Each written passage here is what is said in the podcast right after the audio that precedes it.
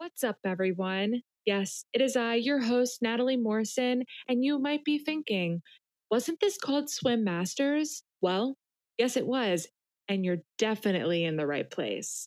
We decided that we wanted to give the podcast a bit of a makeover, and we're so proud to introduce to you Revoicing the Future, a Women of NAMM podcast.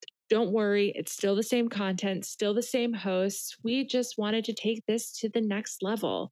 And we're excited that you're joining us on this fantastic journey. The episode that you're currently listening to was recorded before the name change. And I just wanted to let you know that you are in the right spot. So keep on listening.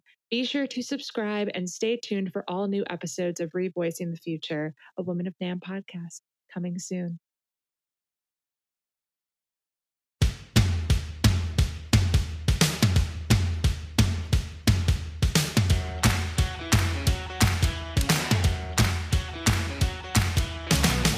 Welcome to Swim Masters, a podcast dedicated to help connect, grow, and support women in the music products industry. I am your host, Natalie Morrison. The Smart Women in Music Fund was established in 2018 by Robin Walenta, Dee Dee Hyde, and Crystal Morris to expand diversity, inclusion, and support for women in the music products space. Twice a month, I will sit down and host virtual conversations with various women across our industry to help foster mentorship and growth. Now, without further ado, let's dive in. What's up, everyone? Welcome back to Swim Masters. It's your host, Natalie Morrison here. Thank you for tuning in as always. We're back for another episode. Oh my gosh. I'm laughing because I was on TikTok earlier today and John Mayer posted about how when you're a singer, talking is incredibly difficult because you just end up turning everything into a song. and that's me. He was speaking my language, and that is something that I do all the time. And I do it when I'm nervous, and I do it when I'm frustrated about something. It just, I just happen to turn things that I'm talking to into a song. So I just had to add that little anecdote in there for you today. Anyway, today's episode is a really fun one. And I recorded this a couple of weeks ago, but it was such a blast.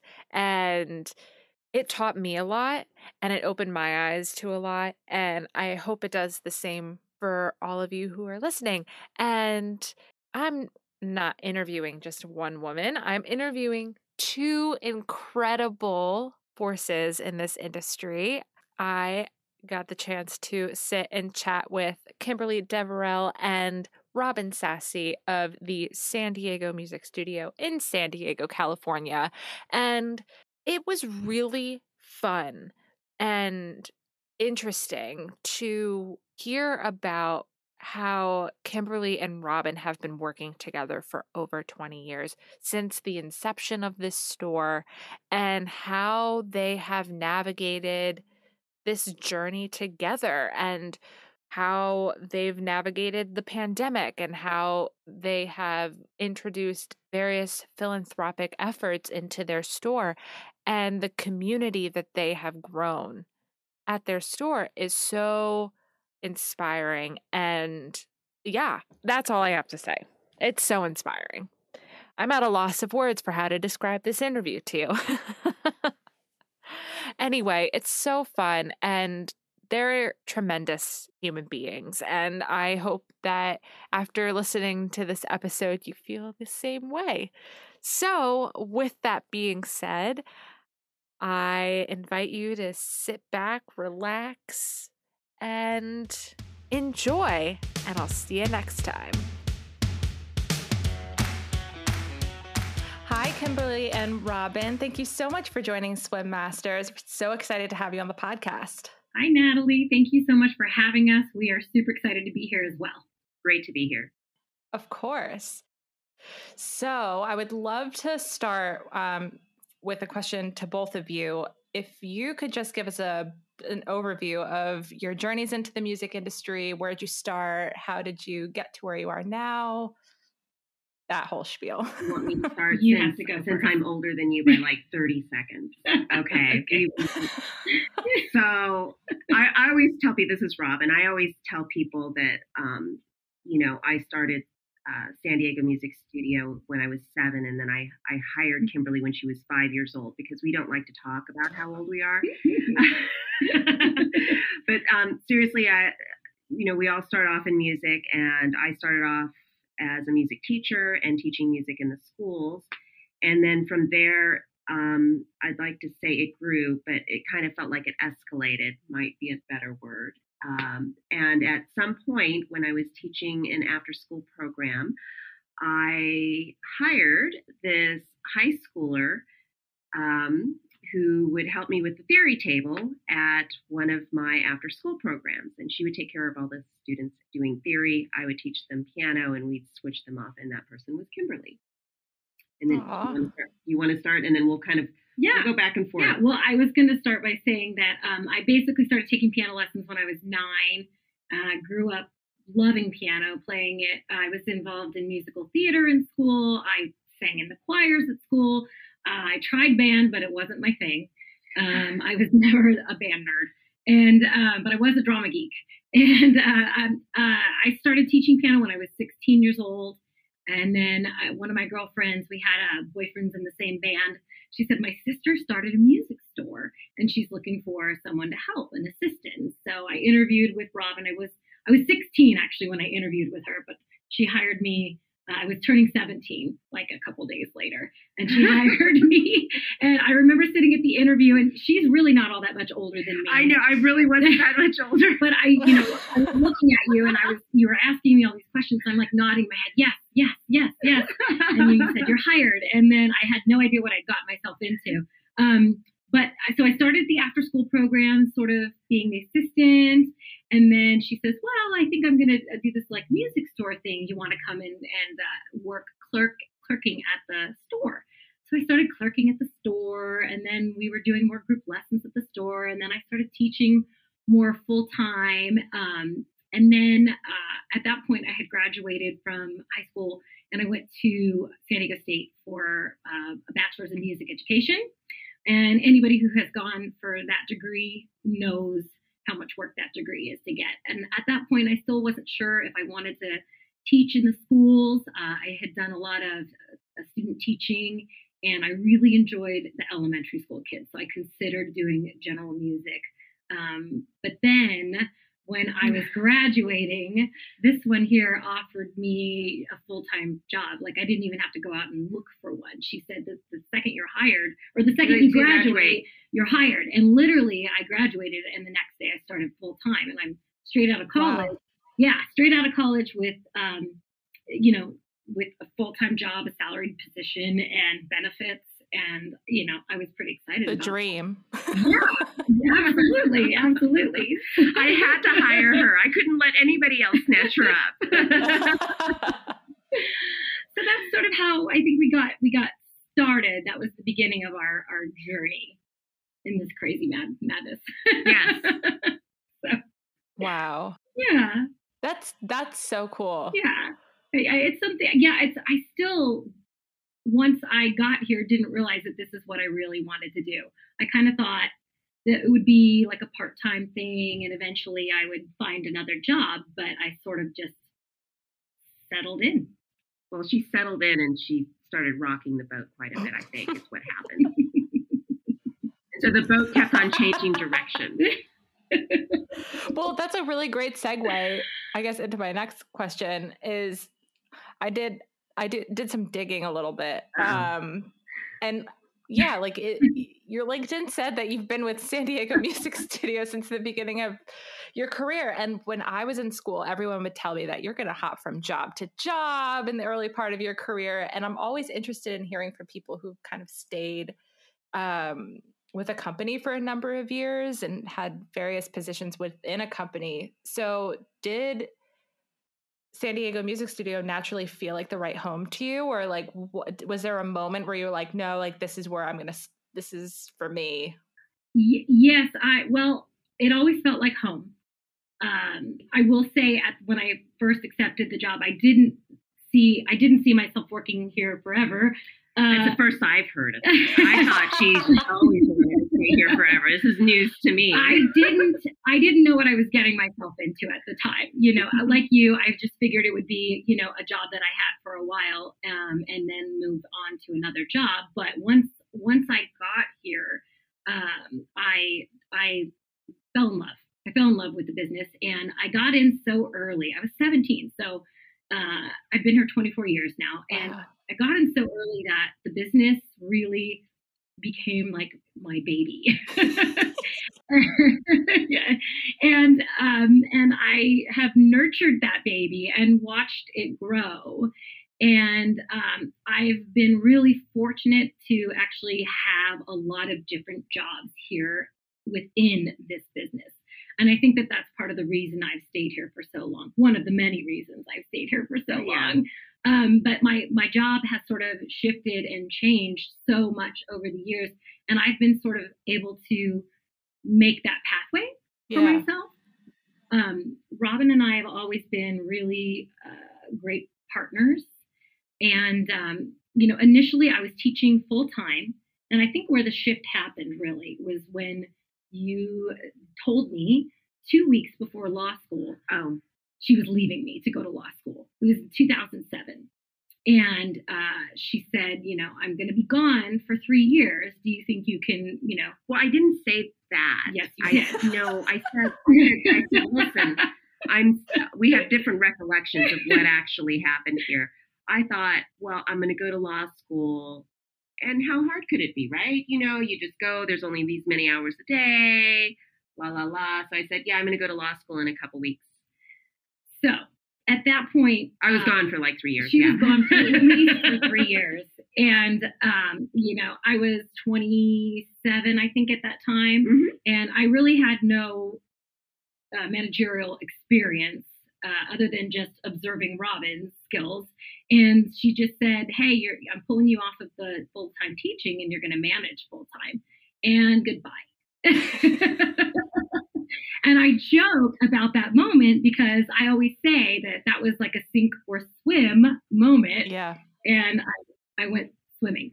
So um, that that sort of uh, kind of changed the trajectory from for I think my uh, my job here, and because from that moment on, I was running it. Right. So I, I want to interject here because I, I feel, you know, um, your question was about ha- having different jobs within a company. And I think the advantage for Kimberly in starting off with, with a small company, which really was kind of a startup, is that she was able to establish what kind of job she wanted Mm. because there were vacancies all over the place. We were all wearing like a dozen different hats. I probably had a dozen different emails, and it wasn't until you know a couple years ago that I was actually able to dole them out to actual people who ran those sections of the business. Right. yeah. Um, but but I think Kimberly always created what type of job she wanted at the time in the business. So in the beginning, although she started off doing, you know, being a clerk or being a teacher's assistant and then and then teaching, and then I remember her saying, "I'm going to get burnt out on this," and I'm thinking, okay, well let's let's shift. And she shifted into managing, and managing was great, day to day Ah, purchasing. I learned That a lot from that. yeah purchasing. And then things um things keep shifting. You know she'll she'll find an area and she'll want to go in that area. And i just i just let her go. So there's certain people you can do that with. You can say um you do what you want and and, and the best thing you can do for them is just stay out of their way. Yeah. just stay out of the way and let them do what they're going to do and whatever they're going to do is going to be great and you give them support and uh, then those are great people to work with So essentially, Robin has let me do whatever I want. It's pretty much that is it. I mean, people hear me all the time. Kimberly gets whatever she wants. Just give her whatever she oh my wants. gosh. but I always make something out of it. Yeah. it. Okay, so I do, you know, and um, yeah, and also I never get bored, right?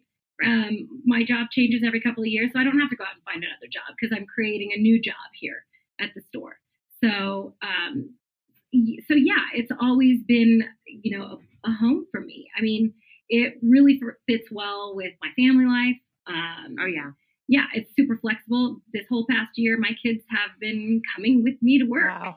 And, you know, and if I need to leave, you know, to take them to appointments and or come in late, um, I get to do that. So it's very, very flexible.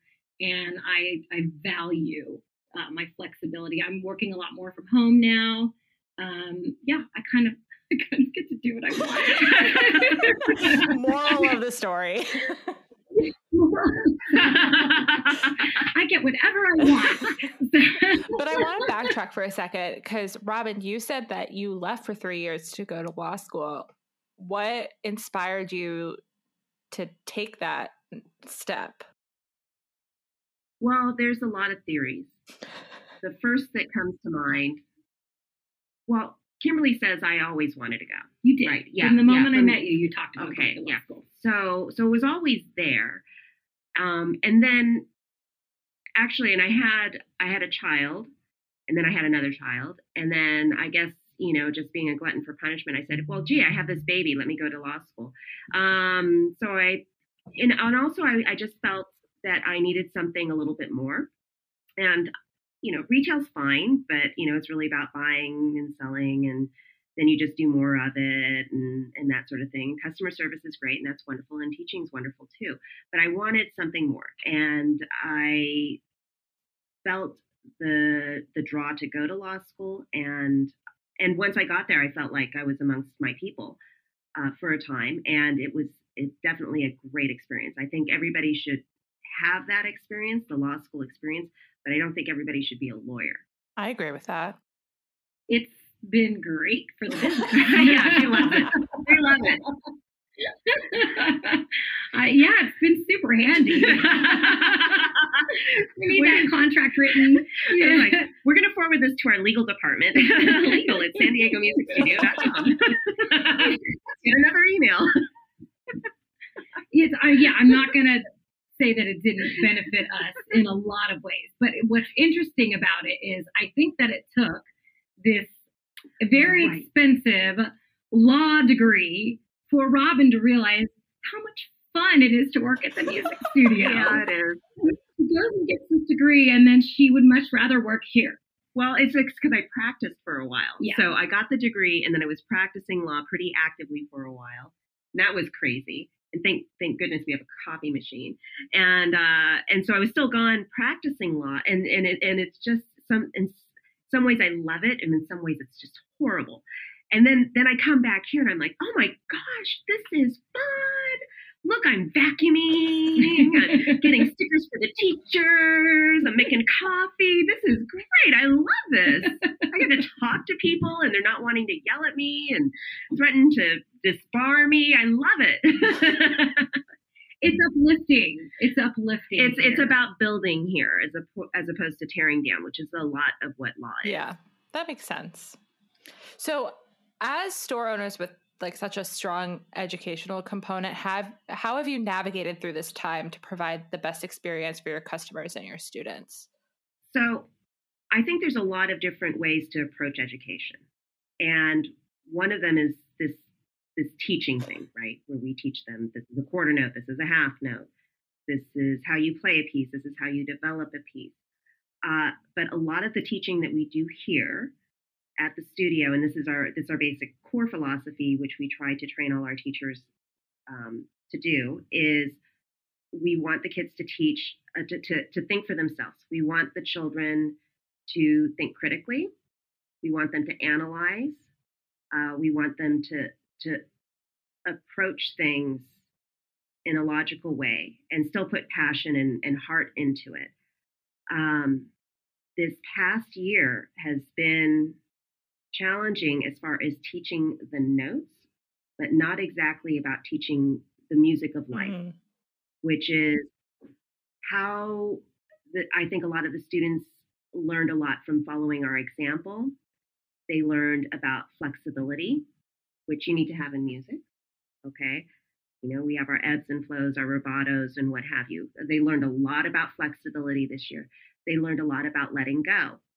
Uh, they learned a lot about rolling with it. Uh, they learned a lot about improvisation. And these things, I'm, I'm using this as an analogy. It's a, it's a music analogy, but it's a life yeah. analogy.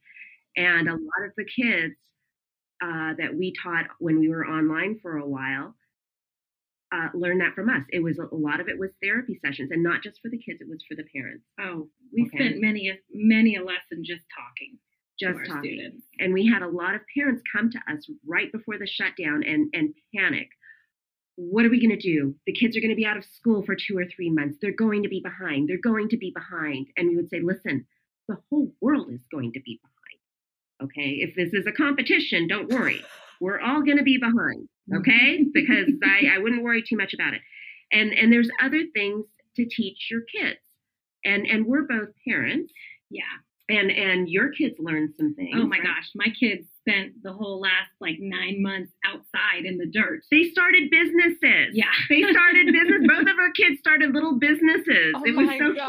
cute. car washing and you know dog walking Aw. and you know they'd come home they'd come home they'd uh they were was a- drawing maps of our of our park and we live in a we have a little private park in our in our neighborhood so that never shut down it, it's Yeah. mostly just grass but um all the kids in our neighborhood they were all together for the last nine months Or and bedazzling the bicycles. Yeah. Wasn't there a bedazzle Yeah. Oh my bicycle gosh. thing? And making bracelets. Yeah. So they, uh, you know, I as much as I tried not tried to keep them doing their schoolwork, I sort of at some point you just have to let go and say just just go because I I was stressed and trying to figure out uh, the balance between work and home and and so I just let them kind of run wild, sort of like I did as a child, and I turned out just fine. So, Yeah. so uh, yeah, so they they uh, they learned a lot, I think, um, just from being outside, and and luckily they were not isolated for the last Yeah. nine months. So, Yeah. twelve months actually, twelve Yeah. months. so I, I, I know. Can you believe it? Yeah, Yeah. like in two days. Yeah. yeah, it was supposed to be three weeks. I know. I can't, I can't believe it. Like, you're in New York, right? yes. Yeah. So I think Okay. New York and California Oh, ha- yeah. had Yeah. the worst. Yeah.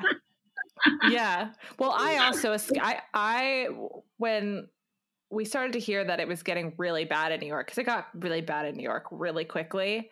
Yeah. I went to my parents' house in New Jersey. I was like, I'm not staying in my tiny apartment. Like, this is not going to happen. And I was home for seven months. And then I came back in October and it's, I bet- we're still here. I, bet they, I bet they loved having you home. oh, yeah. My mom was really, really happy. Yeah. I was, so was my dad, but my mom was like, "Oh, I'm just so happy that you're here." Oh, sweet. See, one of the one of the benefits. yeah, yeah. I, I think a lot of people learned a lot this year. We we did a lot within the community during the time as well, just to just to keep keep our community focused. Um, like for example, we have a local coffee shop that we we promote. We do our recitals, coffee house recitals there, and they, they were great. They took a bunch of our ukuleles and they were able to stay open. They were outdoors. They're an outdoor coffee shop. Um, and Yeah. so they did like all this curbside. And so they were selling ukuleles for us. Drive through ukuleles. And, um, wow. Yeah, we, we gave all of our students, because we converted all of our group students to private half hour lessons. And we were dying. it was, it was a lot. It was hard. hard. and so, but you know, to thank all of these people for sticking with us, we we did a lot. Oh, we gave we gave the kids this uh, certificate that said something. It was a golden ticket. it was a golden ticket because we get we have a ticket system here for candy and popcorn and stuff. And Yeah. it was worth a hundred tickets. It was the golden ticket, and it said something about for surviving the pandemic. worldwide pandemic, something on there, and And- like some of the kids are like, "I'm never turning this in." Some I'm of the parents framed They those framed and it. put them up on the kids' wall. you know, and um, God, what else? We we were doing like home deliveries of music. Oh my gosh, I was running because some of our teachers, uh, well, not our teachers, the teachers in the community are elderly. Like they're these elderly ladies and they don't know how to go online and buy certain editions of whatever. They just come to the music store and buy it. And so they would call in their order. I'd get it together and then I'd run it and toss it at their front door and take their card over the phone. That's amazing. Yeah, and we developed this cool new. Um, we were looking for new ways to find purpose, right? Because Oh, yeah. people need goals, Yeah. right? Right. They need something to work towards, and We didn't have a recital. Yeah. And then didn't have a recital again. and then I think a third time had a no recital. so what are these kids doing? Why are they playing? So yeah, we developed like a trophy system here, and Oh, it's so cute. they have to learn like some core repertoire pieces, and you know, and when they learn it, they get a trophy for it. So like the minuet and G trophy, and you know, Oh, guitar. this make, this warms my heart. This it's just so nice to hear the community that you've built within like your your students and the and the families of the students and it just sounds like such a fun place to spend your time and I love that. yes, we love being homey. here. yes, yes. We, it's a mom and mom shop. That's what we should say. It's a mom and mom shop, not mom and pop. Yes. I always ask. I'm like, it's a mom and pop, but with no pop.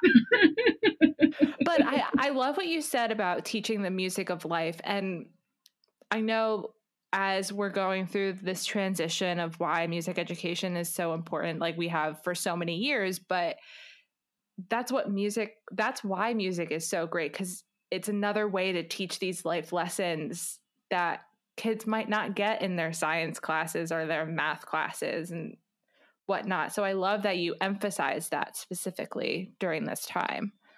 It makes us human. Yes, and I think especially music when when you compare music to some of the other academics out there, and I, I put music as an academic because you It you learn it. It's an it's actual skill.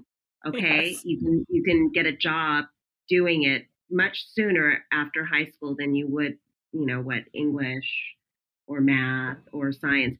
I think the nice thing about music is is you know, I know there's this, this big auditory component, but you know, with the with the visual, with the seeing it and the playing it and the hearing it, you understand that we have certain rules.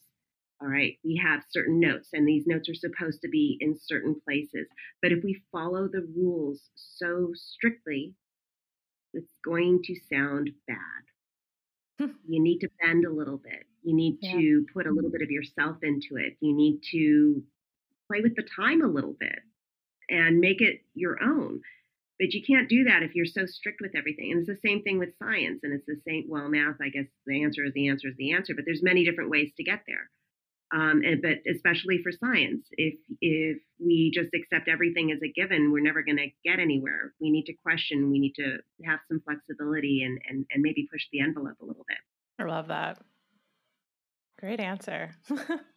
so, Robin, Yes. um, I would love to learn about the Philippines Ukulele Project and what inspired you to start the initiative and just give everyone an overview.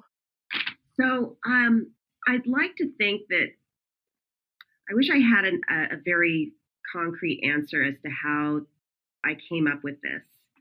All I know is I hear from Kimberly and my mother that I somehow called them in the middle of the night and said, I have an idea. which happens almost daily around here. I, I do. I do. I, I have an idea. And she turns around, okay, I'm listening. And I'm like, well, it was just like maybe we could do this for lunch, but okay. Uh, but no, for the for the Philippines Ukulele Project, um, my mother lives in the Philippines. And you know, we are inspired by the other people in the music industry as far as what they do to promote music um, education um, locally or worldwide. You know, we're we're a small store, and um, but does that mean that we're limited? Does that mean that we're just limited to what we do locally? And we've done a lot locally. We, we, give away a lot in scholarships. We get a lot, give away a lot to our schools and, and free repairs and working with local businesses. But why should we just be limited here? So my mother is in the Philippines, and uh, she works a lot with kids there, and she sews them shorts and you know has these lunches and stuff for them. And then I got this idea that I could go over there and I could teach them. And then it got narrowed down to the ukulele. What can I teach them? I am not going to bring a violin to the Philippines. It's too humid. It's too much of a temperamental instrument as it is. I'm not going to bring any wind instruments. There's the reeds, there's the repairs, um, the expense. And that we had a ukulele club that would meet here every weekend. And the ukulele was actually a very good solution. Um, it's compact. I can pack a lot of them onto a plane. They don't require too much maintenance. They're small enough for kids to play. And so I guess I called up Kimberly and I said, I have an idea. and uh, and I also called. Well, I I had to text my mom and she said uh, and she said I had to call you right away because I knew it was the middle of the night where you were at and so it must have been a good idea and then there we go. uh, so so so I, I, I put it together and and what was nice is that we have this like I said we have this ukulele club here but but one of the one of the things I like about it is that you know I feel that you know we're we're on one big earth here and the idea I don't I don't know if I'm getting like all like philosophical, philosophical and maybe metaphysical or what have you, but I think it's really important for people to establish connections with other people. And not just people within your family or people within your immediate community, but you know, I think about it, there's somebody like us out there in the world, and they might not be in our city or even in our country. There might be somebody in another country that's like another one of us. So when I gathered these ukuleles that were donated by these generous donors, a lot of these people I knew. So I thought about their personality and what they were like. And and when I went to the Philippines, I attempted to match the donor with the child according to the personality of the donor and the personality of the child. Wow. So, for example, I had someone I met of all places in a bar who decided to donate a ukulele, and him and his wife met and bonded over a Tool concert. So he said, I want to donate. And I'm like, okay. And I thought, well, what sort of ukulele could I possibly get that would seem like this guy who loves Tool? And I found this this black ukulele and everything with a shark on it. I said, okay, this is a ukulele that I feel like he would get you know, because he, he gave me the money and he said, just buy a ukulele and, and give it to a kid. And so when I went to the Philippines and I was teaching a class, they're they're all sitting around in a row, and there's this little boy over there, and he's he's sitting around and he's just kind of being Mr. Hotshot. And my mom looks over at me and she goes, "That one, he's trouble. He's trouble. That one." And I said, "Oh, he's going to be perfect for that ukulele. oh my gosh. so I give him the tool ukulele and we're trying to learn something simple, you know, like twinkle twinkle little star. And I turn over and I look over at him and he's like head banging to the to the ukulele and I'm like this is a perfect match.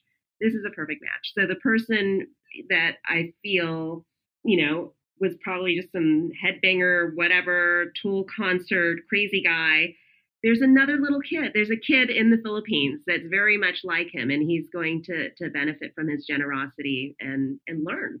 Wow, that's so cool. Oh, I love that so much. So, how often in non-COVID times? How often do you travel to the Philippines with these ukuleles for the stu- for the kids over there? Well, I was trying to go twice a year, and uh, I was uh, I was going to go in April of 2020. Yeah. yeah. and then that. Yeah April and April and October I was aiming for for that time. So did you you made it over there three times, right? Before? I made it over three times before because we started this when in 2019, 18, 18, and then yeah. I went twice in 19, and then yeah. I was going to go in 20, and then it didn't happen. Yeah. And then and we still had people donating, so I had shipped some of these ukuleles over ahead of time. They're waiting for me right now. And she, wow. you have it on the books to go, hopefully. Hopefully in October.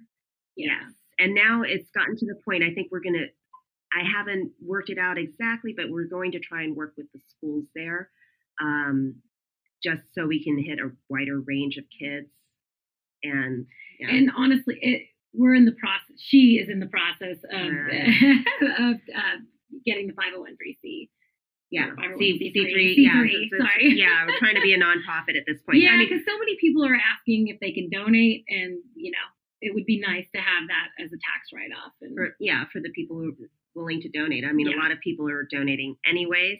I mean, it wasn't our intent to really set up. It wasn't. A, a, this was never. It's never it, the intention, but it always ends up. It is up.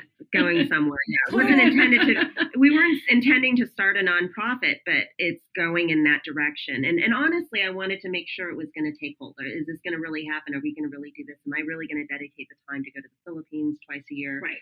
Um, you know, but right now we have we have.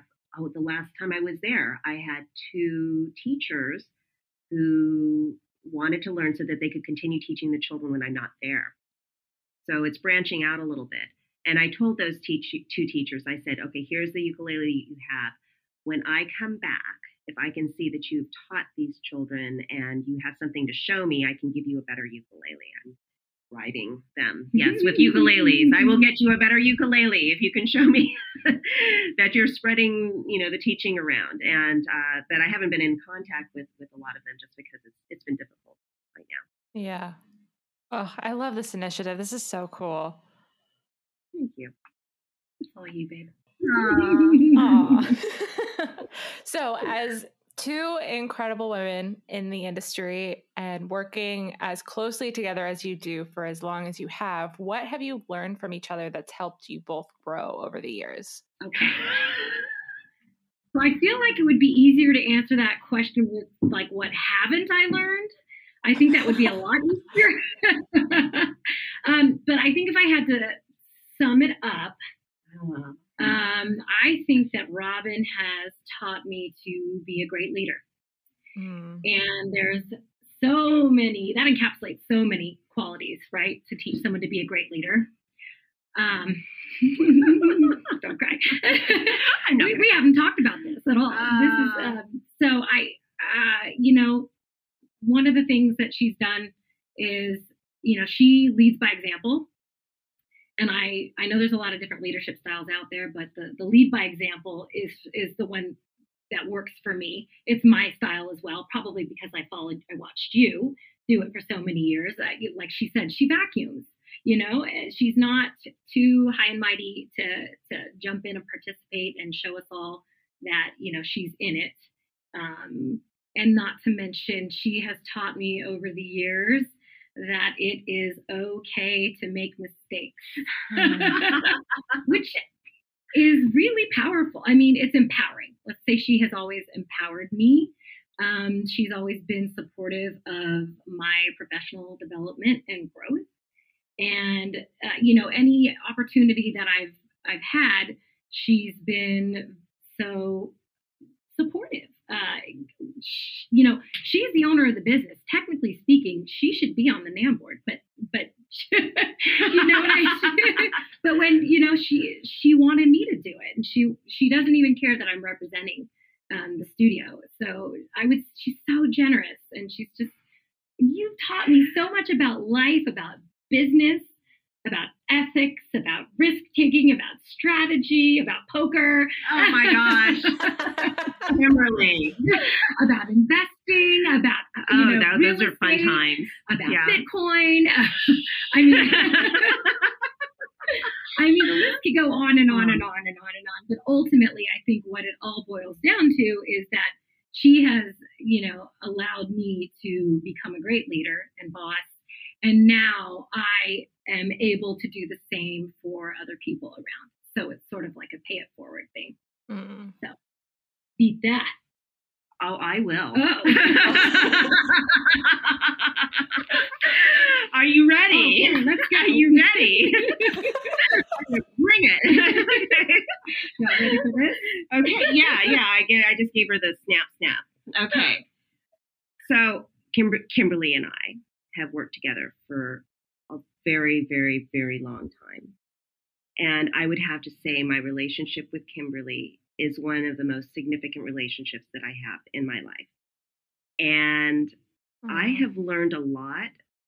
Uh, and it's nothing that I think she she went out to try and teach me.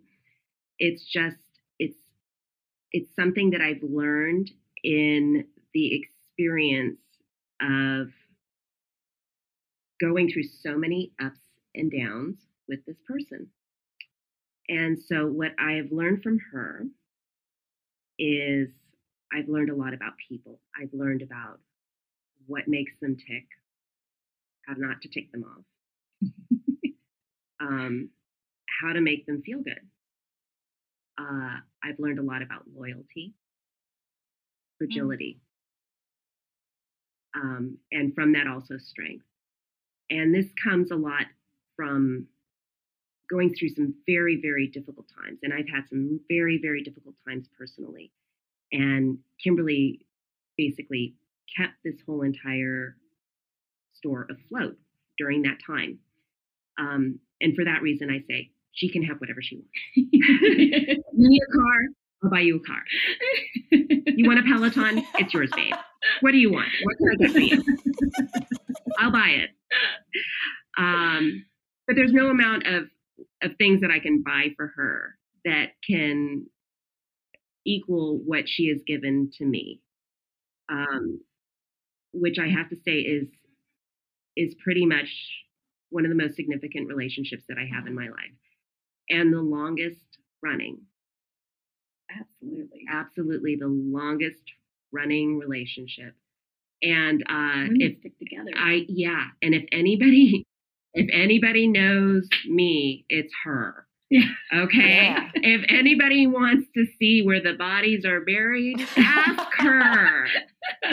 Uh, yes, yes. You know, and, and and, you know, and this these are things that come over come come come come about over time. You know, it's, it's like uh, when I went uh, when I went to that one country one time, and I said, "Here's my laptop." Uh, and just in case I don't come back, and I and she said, okay, well, how do I get in? Is it this password? Because she does have a lot of passwords. I said, no, this is it, this is what the password is, and she said, oh, this is a whole different level of password. And I said, yeah, I think that is the final password. You've got that, Oh my gosh. and that is that is the last one.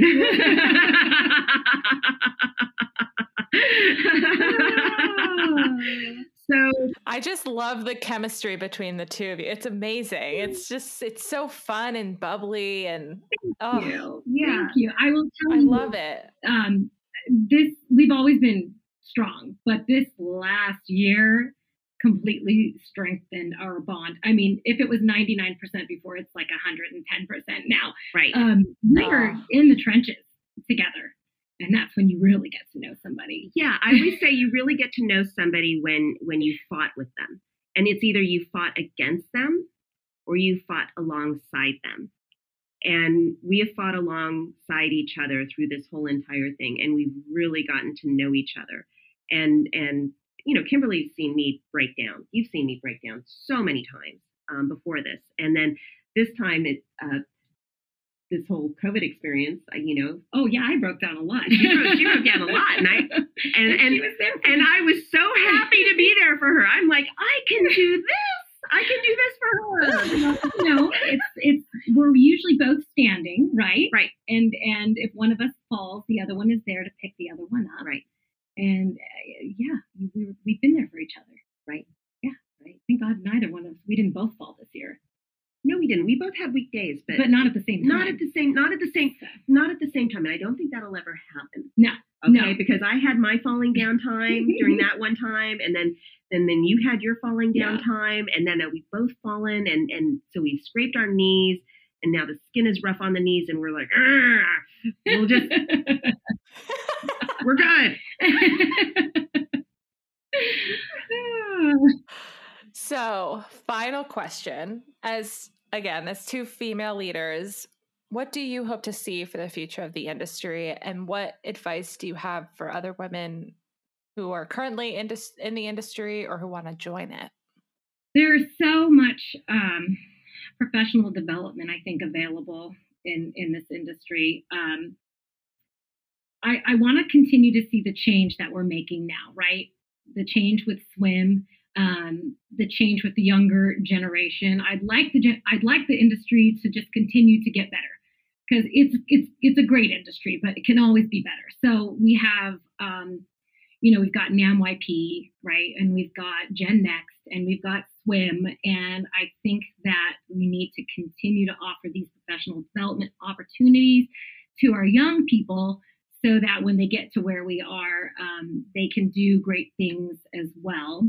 Um, I think uh, my advice would be for these young people to get involved because for me, I didn't really start getting involved in anything really till about 2012. And then I realized uh, I, everything that was available, all of the, the extra stuff that NAMM has available to its members. And I started attending, you know, I started going to uh, Summer NAMM and, uh, and uh, you know, the top 100 dealer awards. And I got to see what other uh, music stores were doing, and it was so inspiring. And then I got to go to the fly-in, and um, and that really just hooked me. And uh, you know, there's so many opportunities available, and you just have to uh, take advantage of those opportunities and get involved. And it might feel uncomfortable. Like, have you heard the the old philosopher's story of how lobsters grow? Have you heard that? The analogy. That's yeah. my favorite analogy. And I think about it every time a new mm-hmm. opportunity comes around, right? The lobster is a soft, pliable creature and its shell is hard. In order for it to continue to grow, you know, it gets combined in its shell, it has to shed its shell and then it grows. And then it does this, you know, several times throughout their life. So whenever I'm feeling nervous about a new opportunity, I just I think of that lobster and I think about how many great things have happened to me because I have shed my shell and grown so much over the years. So just get over it, get over your fears, and get involved and learn and grow and take every opportunity that comes to you. That's my advice. I love it. Yeah. I'm going to expand on that. Go. Um, I think a lot of times uh, people in general we kind of go with this idea that we should be a certain way. And I'm gonna I'm gonna date myself a little bit, but you know, back in the 80s, there was this thing called women can have it all. And uh, so you're going to be a woman and you're going to have it all. You're going to wear that suit. You're going to break the glass ceiling and you're going to have the kids and you're going to do this and you're going to do that. And it, it, it, after a while, I realized it wasn't have it all, it was do it all. Okay, it's a big difference. Mm. Um, I think uh, people need to get comfortable with not being. I think people need to be comfortable with being no longer comfortable with these roles that we've been given or think we've been given by society. You should be this way. You should behave this way. You should say these things you should you should do this you should do that uh, you know as as a wife you should be this as a mother you should be that. And um and i and i think especially for women it's been difficult because you never feel like you're doing anything good enough. And that was something i got to help coach kimberly through it because i had been through it before.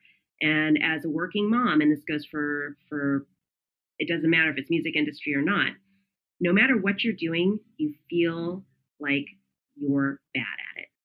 You're a bad mother because you're at work. You're bad at work because you're thinking of your kids. Um, and it's not have it all, it's you're trying to do it all. And I think we need to let some things go.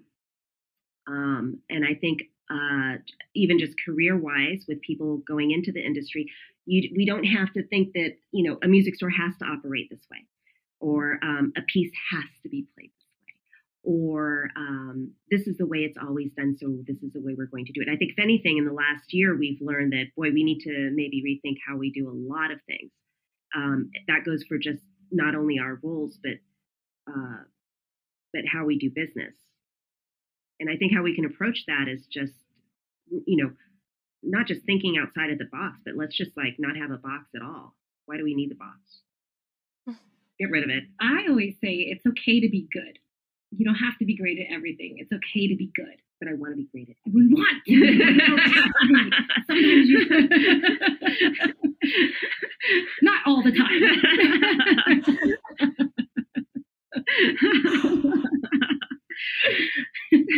That's so true though. It great it, it's so true. We think that we have to do everything perfectly, but we really don't. Yeah, and you know, when it's okay, it's okay to be a, not that great of a mom sometimes. You know, I think sometimes kids uh, learn a lot from having lousy parents. You know, like, oh, I'm sorry, I didn't do your laundry. good luck. uh, you know, sometimes I, I think we're we're so intent on make make sure the kids have this and they're not deprived of that and they're not deprived of this and and maybe what they need to be is deprived of a little something so they got to work a little bit towards something i do that with my children all the time i'm working I'm working on it. well, you were Kimberly was just talking. We were just talking. Was it today about Jacks in the bottle? Oh my gosh, we were talking about how what a relief it was when they were able to hold their own bottle, right? But in order for them to hold their own bottle, you got to let go of the bottle and let them like oh, oh Yeah. somebody's not uh, th- th- doesn't nobody's holding the bottle i gotta try and get the bottle myself you know it's just like when i left for law school Yes, right absolutely. you were manager but she really didn't become a manager or grow into that managerial role until i was no longer there at all and that's when she really grew Mm. It was a great opportunity. i know i know she nearly quit No, I didn't. You did. Not remember No, I would never have quit. You- I would never quit. Okay, I thought Like you that. I would said never you. I, No. I thought you said you were going to. No. well, on that note, Okay, there. Oh, oh, there was that other time. Okay, I remember now. Yeah, I got it mixed up. Okay. See, I'm right. I'm right, and I She is usually am. Mm, she wasn't going to say you're right. I You're make right, her say it a couple of times. I know. I had to say it a few times. You're right, Kimberly. She's she's. We're working on her positive affirmation. I, I know. I'm trying to the the words of affirmation thing. That's my weakest. and I love. She I loves the words of affirmation. So, affirmation. so I've I've had to learn how to speak that love language for Kimberly. Well, on that note, thank you both for such a fun episode. This was great. And you are both truly incredible women and very inspiring. And just thank you. Thank you Thank again, you. Natalie, for the opportunity. We really do Of appreciate it. Thanks for listening to this episode of Swim Masters. Don't forget to follow us on social media, including Facebook, Instagram, and LinkedIn, to stay up to date on all new things swim. We'd love it if you'd share and leave us a review. If you would like to learn more, please visit www.smartwomeninmusic.org. This episode was co produced and edited by Stephanie Lamond and Natalie Morrison. See you next time.